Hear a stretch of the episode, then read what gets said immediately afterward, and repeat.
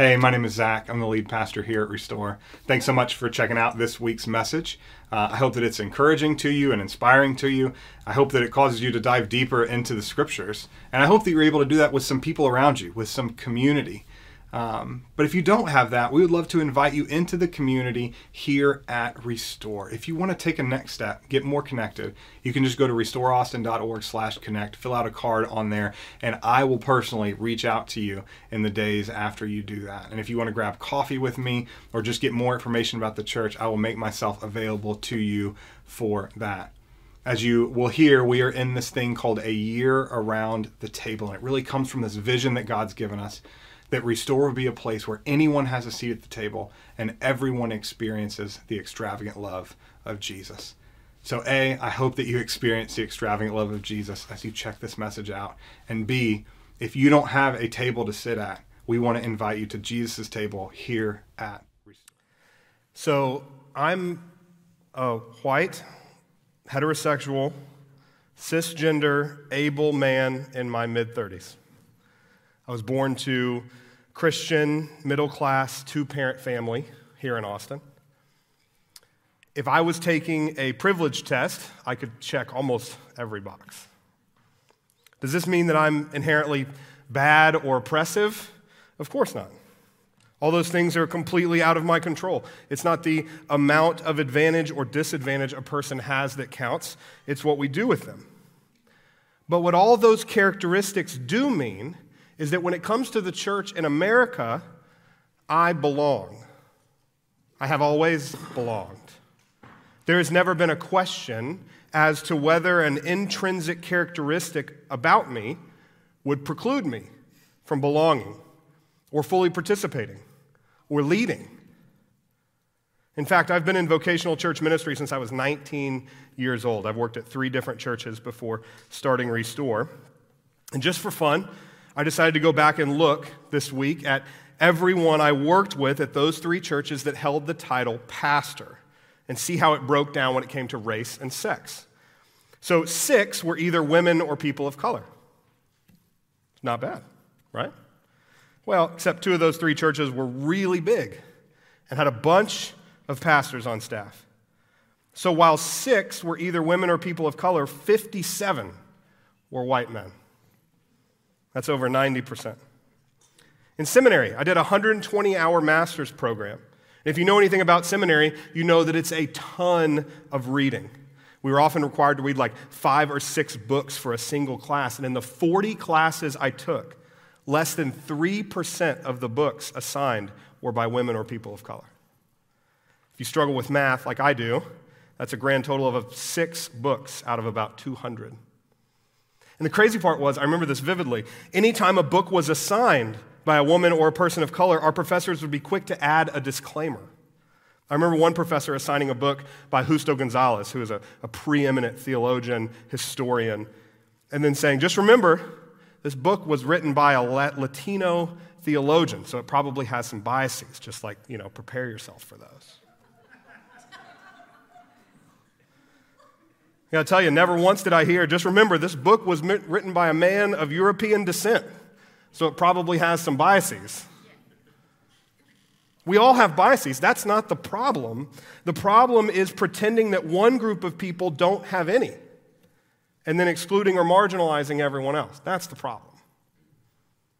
Ever wonder why theological bookstores and libraries have sections for black theology or feminist theology or Latin theology or queer theology or disabled theology, but no sections for white theology, straight theology, or masculine theology. Those are just theology. Because a book written from the perspective of a straight white man is assumed to be normative, and everything else needs a disclaimer. For most of my life, I'll be honest, I rarely thought about being white or male or heterosexual or cisgendered or able bodied or American. I was conditioned to believe all those characteristics were the norm, and everything else was abnormal, different, even less than. I was also blind to the advantages that came with those things and the disadvantages that came without them. This is the insidious nature of privilege. I love how pastor and author Dominique Gilliard talks about privilege in his phenomenal book I've quoted up here before called Subversive Witness. He says this privilege connected to embodiment, that is how our bodies are constructed, race, gender, health, and more, slowly but surely negates the fundamental biblical truth that we are all made equally in the image of God. It therefore subtly creates a sliding scale of humanity where some lives are respected, protected, and valued over and against others. Unequivocally proclaiming that privilege is a distortion of God's will frees us from being captive to it. Our Creator never intended for the divine image to be affirmed, respected, and protected in some more than others because of a person's race, ethnicity, gender, class, citizenship status, land of origin, sexuality, mental cognition, able bodiedness, physical attractiveness. Privilege is a distortion of God's will for humanity. It is an attack on the fundamental biblical truth that we are all made in the image of God. It inherently teaches that some people bear God's image more fully than others, which is heretical. It is against what the Bible teaches, it is against who God is, what Jesus came to proclaim. Sadly, privileging some people over others is it's a story as old as humanity. But I'll tell you, my heart really breaks when I see how much it has infected the church. I know this is true of the church throughout history, but most of my expertise centers around how this has happened at churches in the United States over the last few centuries. You see, the church in America has a long and dark history of privileging some people over others, it has a long and dark history of hierarchies. Off the top of my head, I can think of dozens of people sitting in this room, watching online, who I know personally, who have experienced marginalization in a church because of an intrinsic characteristic they have absolutely no control over. Here at Restore, we want to be a part of changing that. And that's why our vision is to be a place where anyone has a seat at the table and everyone experiences the extravagant love of Jesus. And that's why that welcome video that you saw at the very beginning so explicitly names characteristics that have historically led to marginalization or even complete exclusion age, race, gender, socioeconomic status, sexual orientation, disability, country of origin, background, more. And finally, it is why we are starting today a new teaching series called All Inclusive God's Big, Beautiful Family. I could have included messy in there too, but I decided the B alliteration was too good. I didn't want to do messy. Throughout this series, we're going to be looking at biblical stories in which commonly excluded people are radically included in God's family. And we're going to use some of the categories from our welcome video to do it. We're doing this for two reasons. Number one, we believe absolutely everyone should be included in God's big, beautiful, messy family if they want to be. And number two, we will not see any meaningful progress in healing the division, marginalization, and exclusion that exists in our society until we rightly see each other as brothers and sisters. And the church, this is, I'm going to beat this drum for the rest of my life. The church should be leading the way on this. We should be modeling this. That's what the first church did. Did you know there are these ancient historical manuscripts that we have from like the first and second century, from, from secular, like, like Roman historians that talk about the first church and talk about how they were just baffled by the fact that anyone could belong? They were like, how did these like slaves and free people get together? How did these Jews and Gentiles get together? Why are women hosting things in their home? Why are they so altruistic? Why do they go pick up any baby that's been left on the street and bring it into their home like it's their own? Why do they do this? Like they were baffled by it. Our inclusion and love should baffle the world around us. That is who we should be as the church. But before we jump into this series, I want to pause and remind you that we're in the middle of something called our Year Around the Table. We're calling it that based on that vision I mentioned a moment ago. We want to be a place where anyone has a seat at the table and everyone experiences the extravagant love of Jesus. So, back in August, we kicked off this year as a way to focus our attention on what it looks like to embody this vision, not just talk about it, but to be about it. And to do that, we've looked at six measures of what someone's life looks like when they are seated at Jesus' table and doing everything they can to follow him. Here they are I depend on Jesus, I'm a part of the family. I live invitationally. I look for ways to be generous. I pursue justice for the marginalized, and I include everyone. Over the last six months, we've worked through different teaching series centered around each of these measures being a part of the family, living invitationally, looking for ways to be generous. Last week, we just wrapped up our series on pursuing justice. Pastor CJ killed it, did an incredible job wrapping that series up for us. over the next few weeks in this series, we're going to look at five intrinsic characteristics that have often led to marginalization and exclusion in the church. They are age, race, gender, socioeconomic status, and sexual orientation. And each week we will look at a story from either the life of Jesus or the early church where someone from these groups is radically included in God's family rather than excluded, usually to the surprise and chagrin of some religious people, which is my favorite part. Now, I want to make something really clear about this series and about this measure we have to include everyone. We are not talking about half hearted acceptance of people. We're talking about full inclusion in God's family and in our church family. Not just apathetically ushered in, but welcomed with open arms. Not just allowed to participate, but empowered to lead. Not just tolerated, celebrated and loved and cared for. This value full inclusion is absolutely integral to everything that we do here at Restore. Now, like all of my messages, I, how I explain kind of each one of these over the next few weeks is more personal to me and to my understanding of Scripture. I'm offering an interpretation of how we got here, not the interpretation on how everyone gets here. We fully realize that a diverse church means diverse opinions, and we are so comfortable with that. But I want to be very honest with you. If you believe that someone's age, race, gender, socioeconomic status, sexual orientation, disability, background, or country of origin keeps them from being fully included in every part of this church family, you're going to have a hard time here. I love you and I care for you and I want you to stay forever. But you're going to have a little bit of a hard time. The great Christian philosopher Dallas Willard once said the aim of God in history is to create an all inclusive community of loving persons, with himself included in that community as its prime sustainer and most glorious inhabitant. This is God's mission, and we are a part of it. A small community of all inclusive, loving people inside of God's big, beautiful, global family. Now, there's a tendency to get myopic with this family language here. Some have argued that we should only love and include fellow church members or people who identify as Christians. But I believe that is a complete misunderstanding of the mission of God and the message of Jesus. Let me explain what I mean. See, when the religious leaders asked Jesus what the most important thing in the world was, what did he say? Love God, love your neighbor. Now, the people who asked the question, they were comfortable with the love God part, remember? Although some of them kind of mistakenly believed that that meant following a bunch of religious rules, most of them made up by the religious leaders themselves.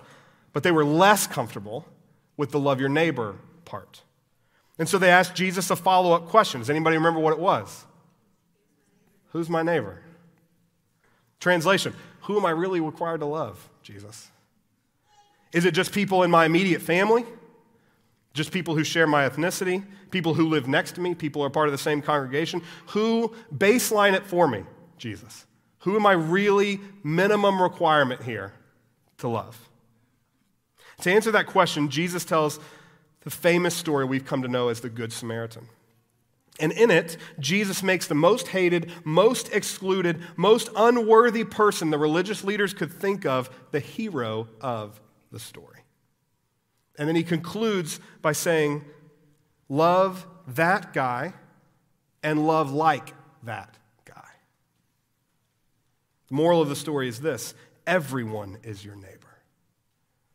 Even the person you wrongly believe to be your enemy is your neighbor.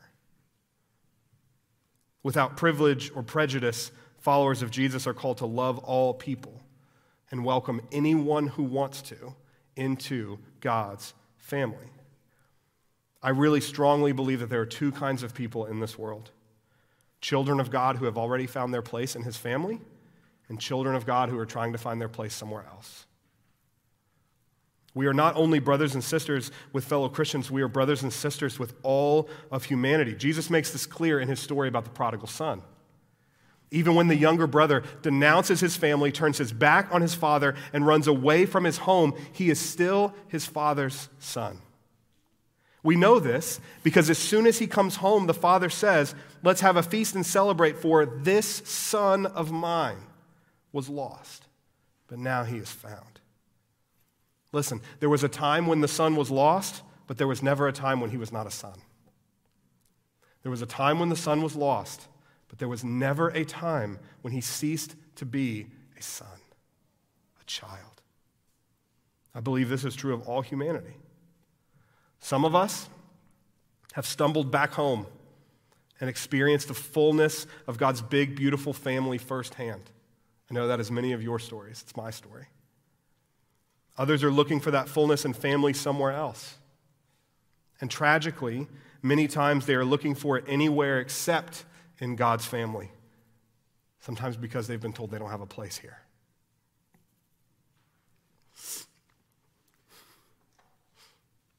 And that's not their fault, that's our fault. That's our fault.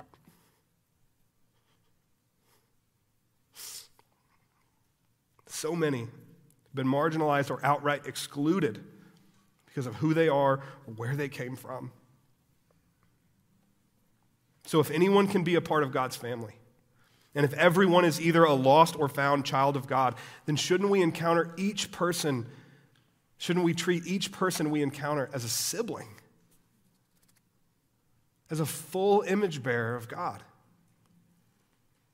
I just want to stop for a second. How would that change the world if we did that?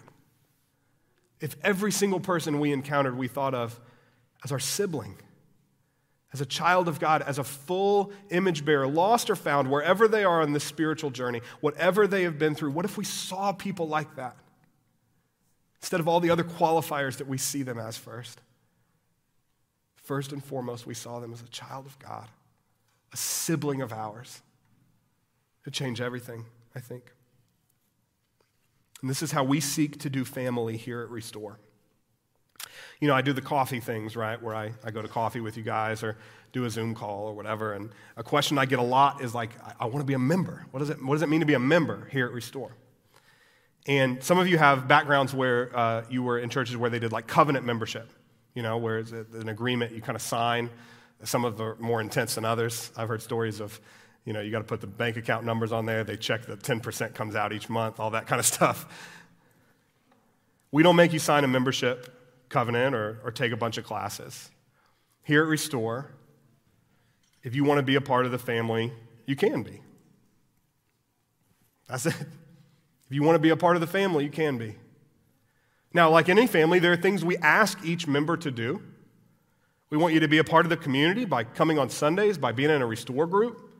We want you to give generously of your time to volunteer on one of our teams or with our community partners all around the city. We want you to give generously of your finances. Like I said earlier, we're a 100% donor funded nonprofit, which means all of our ministries and partnership work are funded by you, me, our church family.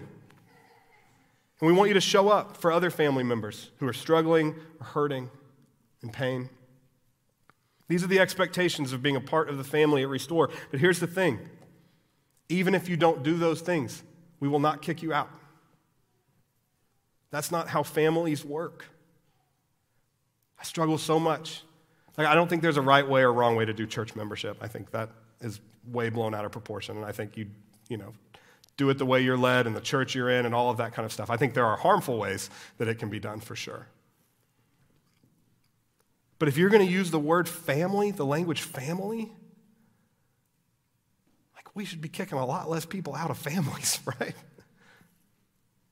Because we all have that family member who comes late to every function, forgets to bring the food they signed up for, or is just in an overwhelming season of life and, and we don't see them much anymore. Do they get kicked out of the family? I hope not.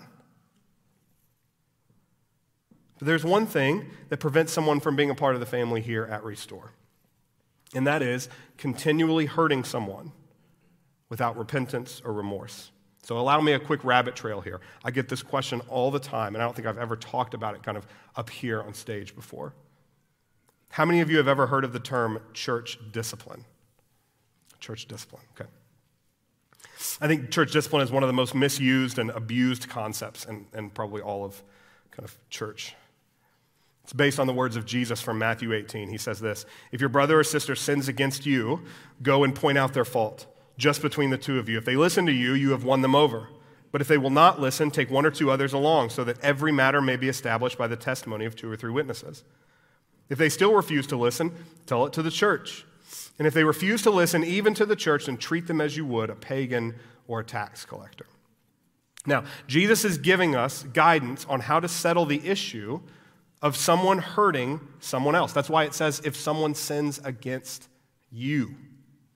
Now, the problem is that many churches have ignored the against you part and used this passage to just kick anyone out that they don't like, that's causing problems, that they accuse of sinning too much or sinning differently than they do. But if that was the case, right, if that's what Jesus meant, the church wouldn't have anyone in it, right? I would be one of the first ones that would get kicked out. Because we all sin constantly, we struggle, we fall short. So, what ends up happening is church leaders use this passage to rid their congregation of kind of anyone they don't like or anyone they harbor prejudice against. But that's not what Jesus outlines here, right? The passage says if your brother or sister sins against you, go talk to them about it. You tell them, hey, Gail, sorry, I love you. I saw you. Gail comes to me and Gail says, Zach, this really hurt. You did this thing. And I've really been struggling with it. I've been thinking about how to bring it up. And, and I just want you to know, like, it was really difficult and painful. And the text says, right, if you have that conversation and somebody comes back and they say, oh my gosh, I'm so sorry. I had no idea, or I was having a bad day, or, or whatever, then, then you've won a sibling back, right? You've restored a relationship that was broken. But if I said, Gail, I don't care. I'm going to do me, you know? If it hurts you, it hurts you. Sorry about it. Good luck. Then she's supposed to go and get someone else, someone else who has seen the dynamic, the dynamic where I am continually hurting Gail. So she goes and gets Jeremiah, right? Jeremiah and Gail come. And they say, Zach, I know Gail already talked to you about this, but you are hurting her. Like over and over and over again. She told you that it was bad. She told you that it was hard. She, she told you, and you said you don't care. Jeremiah's like, I think you said, I'm going to do me, which doesn't even make sense. Why'd you say that? And if I say, Oh, my, I, I, Gail, I'm sorry. You know, I'm, Jeremiah, thanks for coming to this. I, I, I didn't know. Like, okay, I'm in. I'm back. I'm sorry. Then you've won a sibling back. But if I continue to say, no, I don't care, shirk the responsibility, I'm going to do whatever I want, I don't care if I hurt you, I don't care if I hurt anyone else, this is what I'm doing, then there's supposed to be a group that comes. I'm going to stop calling names out. and a group of you come to me. Say, Zach, you're hurting Gail, and you don't care. Why? What is going on? We've all seen it. It's become a huge issue in our church family. Can't you see this? You, you need to see this because if you don't see it, I don't know if this is the place for you anymore. Because we cannot have people continually hurting others without remorse or repentance when it's been continually brought to their attention. And if I say, All right, you're right, I'm sorry, and we gained a sibling. But if not, Jesus says, treat them like a pagan or a tax collector. Now, this might seem confusing if you know much about Jesus' life because he spent a lot of time hanging out with pagans and tax collectors. They seem to be some of his very favorite people. But both of these groups engaged in predatory and abusive actions toward other people, right? The pagans in Jesus' day engaged in a number of abusive practices, including child sacrifice. And while tax collectors were notorious for stealing from and exploiting other people, they were always in trouble. Jesus hung out with these folks a lot, but here's the thing he was constantly calling them to leave those abusive practices behind and become a part of a loving family where they could be a sibling. That's what happened to Matthew, remember? right? The disciple was a tax collector. Zacchaeus, wee little man, got in a tree, right? He left the tax. You know, and do you remember what Zacchaeus did when he left the tax collecting behind? He didn't just leave it behind, he repaid everyone he'd stolen from. That's what it means. Jesus is calling us here. So when Jesus says treat them like a pagan or a tax collector, it doesn't mean cut them off, it doesn't mean never let them come back, but it does mean that they have to stop abusing people without remorse before they are welcomed back into the family. This has happened one time in six plus years at our church. It was one of the most terribly painful things I've ever gone through. I wept through the whole process. And even though it took a while, I'm thankful that there was eventually some reconciliation. But this is what it means to be a small part, a community of all inclusive, loving people inside of God's big family. It's both the messiest and most beautiful thing I have ever been a part of. Because a community like this, it's not only radical. In a world where there's so much division and exclusion, an all inclusive, loving family is countercultural. My hope and prayer is that the all inclusive communities which make up God's big, beautiful family would set the standard for how all people in our world should be treated with dignity and respect and love. And I also hope it will start to heal the brokenness caused by division, marginalization, and exclusion in our society. And as I said earlier, over the next few weeks, we're going to look at biblical stories from the life of Jesus in the early church where commonly excluded people are radically included in God's family. And so, with the couple of minutes I have left this morning, we're going to talk about a group that I don't think we usually think of as marginalized in the church kids. See, in the first century world Jesus lived in, children were essentially property. Like you just kind of did whatever you wanted with them, you couldn't be held accountable for anything. That's no longer true today, but kids are still often looked down upon or seen as kind of a nuisance in the church. We want to see the babies all swaddled up in the lobby, we don't want to hear them cry in here, right? We didn't even plan that. we want to say hi to them when they're running around after church, but when they're sitting in the row in front of us, and they turn around and they wave in the middle of the sermon. We don't want to say hi to them then, right? Now, look, I get it. I got kids of my own. I need a break sometimes. There's no shame. But if we're truly going to be a family that includes the youngest among us, and here's the thing, y'all it means not just tolerating their presence, but actually listening to them and learning from them. In fact, Jesus told us we have a lot to learn from kids. In Mark chapter 10, he was sitting and teaching crowds of people in Judea, and this is what Mark writes People were bringing little children to Jesus for him to place his hands on them, but the disciples rebuked them. When Jesus saw this, he was indignant. He was PO'd. And he said to them, Let the little children come to me, and do not hinder them, for the kingdom of God belongs to such as these. He keeps going. Truly, I tell you, anyone who will not receive the kingdom of God like a little child will never enter it. And he took the children in his arms, placed his hands on them, and blessed them. Now, the disciples here, they get a bad rap, but they're really doing what is culturally expected of them, keeping the children from interfering with Jesus' time of teaching. But Jesus tells them, stop hindering them. Let the little children come to me. They are included, they are welcomed, but it goes beyond that. They're not just tolerated, they're celebrated. He says, Anyone who will not receive the kingdom of God like this little child will not enter into it. Anyone have experience with kids? How do they receive something? Show me with your hands. That, right? With their hands out, arms open, ready to fully embrace what is being given to them, fully participate in whatever is coming their way. Jesus says this is how all of us should receive and participate in the kingdom of God. We can learn how to be more, listen to this. We can learn how to be more fully formed followers of Jesus by emulating the kids in our church family. That's amazing. Children are meant to be celebrated, not just tolerated. And like children, we are called to be arms out, all in, all inclusive when it comes to the family of God.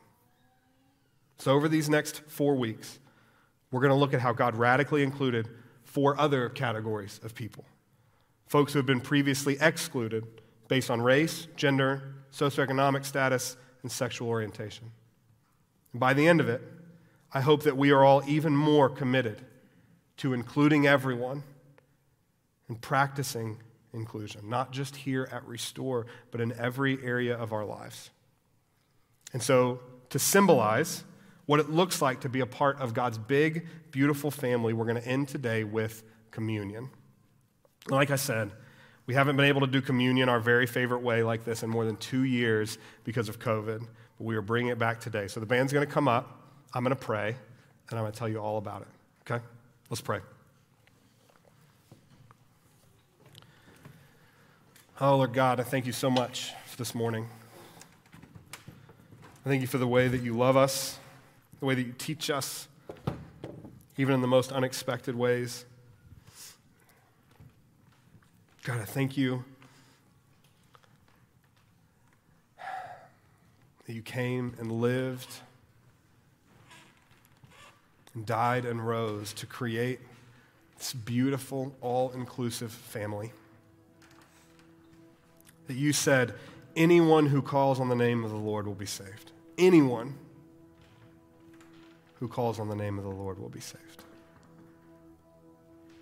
God, I pray that instead of building walls around your church family, we would build longer and longer tables where everyone has a seat. And that as we sit together, as we learn from each other, as we not just tolerate each other, but lift each other up, that we would become more and more Christ like, made more and more into the image of Jesus and the way he loved and moved and challenged and healed and cared for people.